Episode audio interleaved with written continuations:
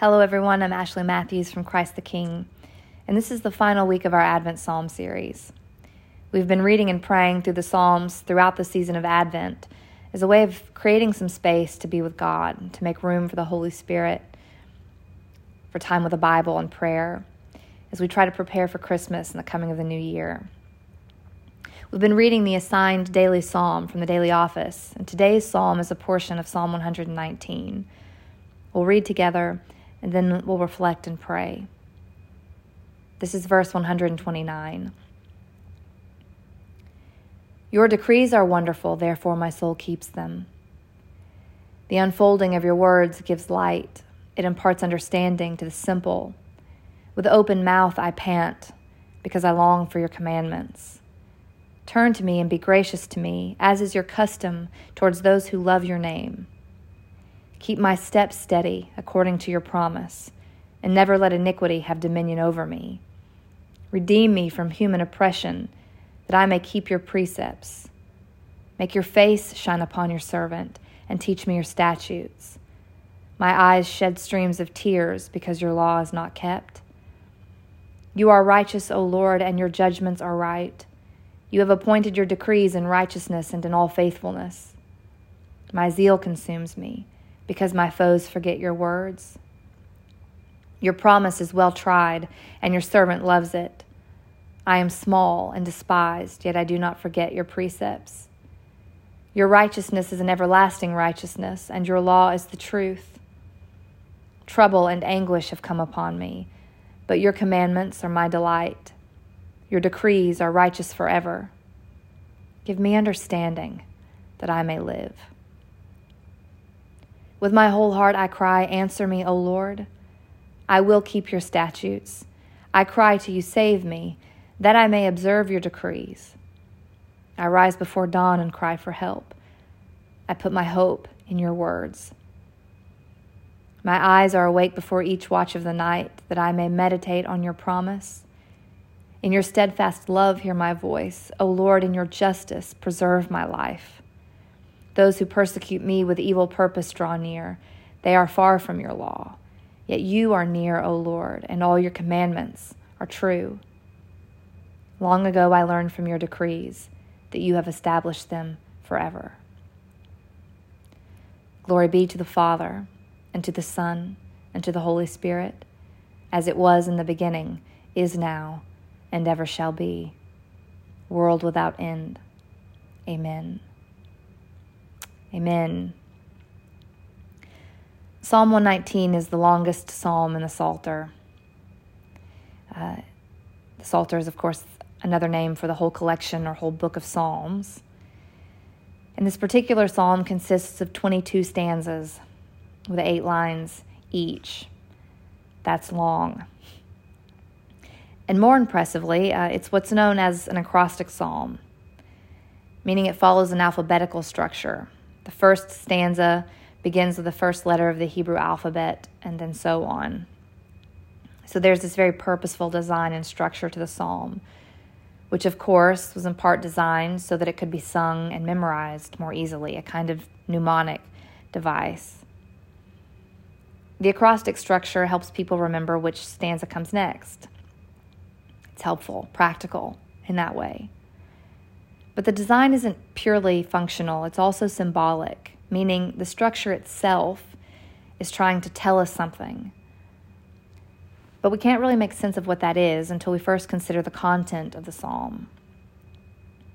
As you may have noticed, Psalm 119 is a kind of love letter to the scriptures, more specifically to the Torah, the first five books of the Bible, which were the scriptures for ancient Israel for the psalmist. Psalmist writes, Your decrees are wonderful, therefore my soul keeps them. With open mouth I pant, because I long for your commandments. Declarations like this are found throughout the psalm. And I suspect for many of us, we read those words and they sound almost as foreign or kind of like contextually alien as the idea of hoping to be blessed with a quiver full of children, whatever that means. It is a hope a prayer and another psalm.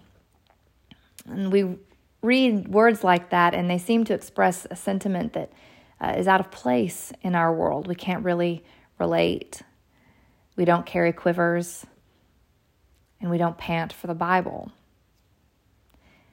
Both sound a bit antiquated, maybe old fashioned. Additionally, I wonder if maybe many of us have come to associate having that kind of zeal or love for the Bible with certain expressions of fundamentalism, hyper evangelicalism. In those circles, passion for the Bible or certain interpretations of it anyway verges on something that sounds and feels more like idolatry than reverence. Makes us nervous. And yet, the psalmist doesn't strike me as much of a Bible thumper, actually. After all, Bible thumpers don't love the Bible as much as they love power. And this isn't that. I actually don't think the psalmist sounds old fashioned either, but he does sound distinctly Jewish.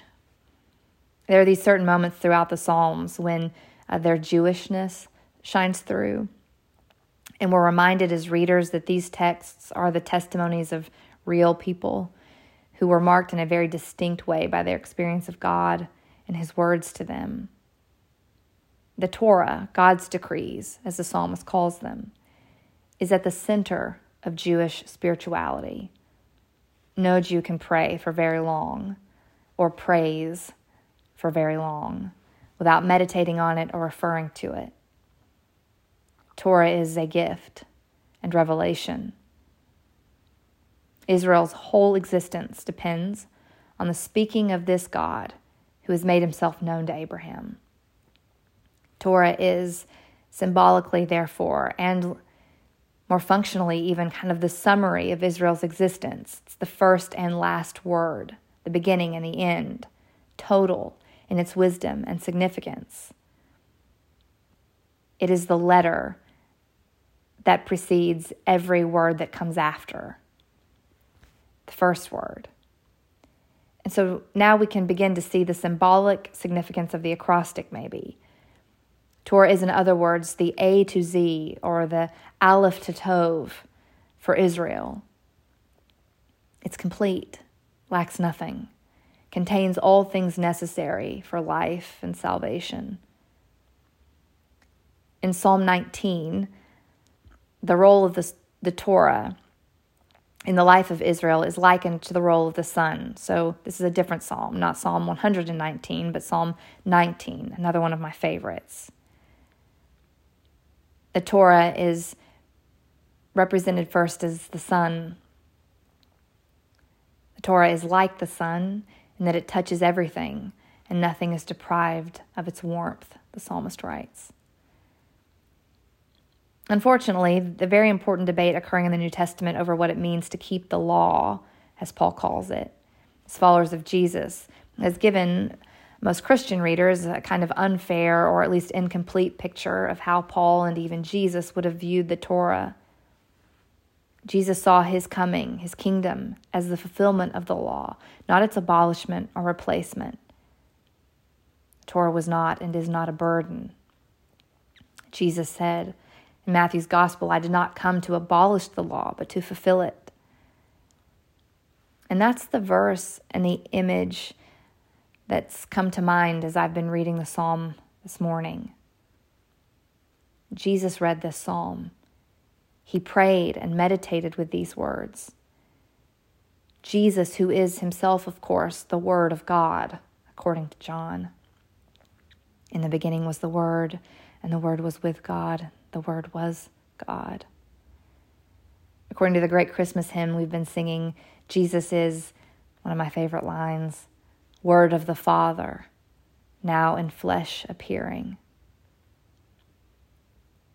But how do we know Jesus read this psalm? Well, we know because he's a Jew. When Jesus felt the instinct to pray as he hung on the cross, it wasn't extemporaneous words that came to mind. It was Psalm 22. My God, my God, why have you forsaken me? The Psalms were his prayer book, which is why they are our prayer book. They've shaped and formed the life of faith, life of God in him. And what a life, what a beautiful life. So we may never share the psalmist's passion for Deuteronomy or for keeping Torah, nor should we. The Torah isn't the center of Christian spirituality. Jesus is. And our whole existence depends on the speaking of the same God who revealed himself to Abraham, Isaac, and Jacob, who has also made himself known in the face of Jesus Christ. The New Testament says. He is the Alpha and Omega, the first and the last, the beginning and the end, the Aleph and the Tov. His light touches everything and nothing is deprived of his warmth. I can't reach out and take light from the sun. But my Bible is right here. And thanks be to God, so is Jesus. So, my exhortation to you this week is to find a passage of scripture to memorize. And my recommendation is that it would be one that points to or reveals Jesus. You would keep him at the center this week. Maybe that's the exhortation of the psalm if we can't relate to his sort of passionate or zealous love for Scripture, maybe there's an exhortation to focus that passion and affection on Jesus himself. I'm thinking of scriptures like Colossians 1, verses 15 to 20, or the Gospel of John, chapter 1, verses 1 to 5 or Philippians chapter 1 verses 5 to 11. You can memorize these scriptures as a form of prayer. And then we can pray as Jesus prayed. That these verses, these passages of scripture would keep our steps steady according to God's promises, that their unfolding would bring light as we move through the darkness of this final week of Advent. Come, Holy Spirit. Would you help us, Lord, to hear and to see Jesus? Would you, Lord, keep him and put him at the center of our affection and our worship this week as we watch and wait for you, Lord? Come, Lord Jesus. Amen.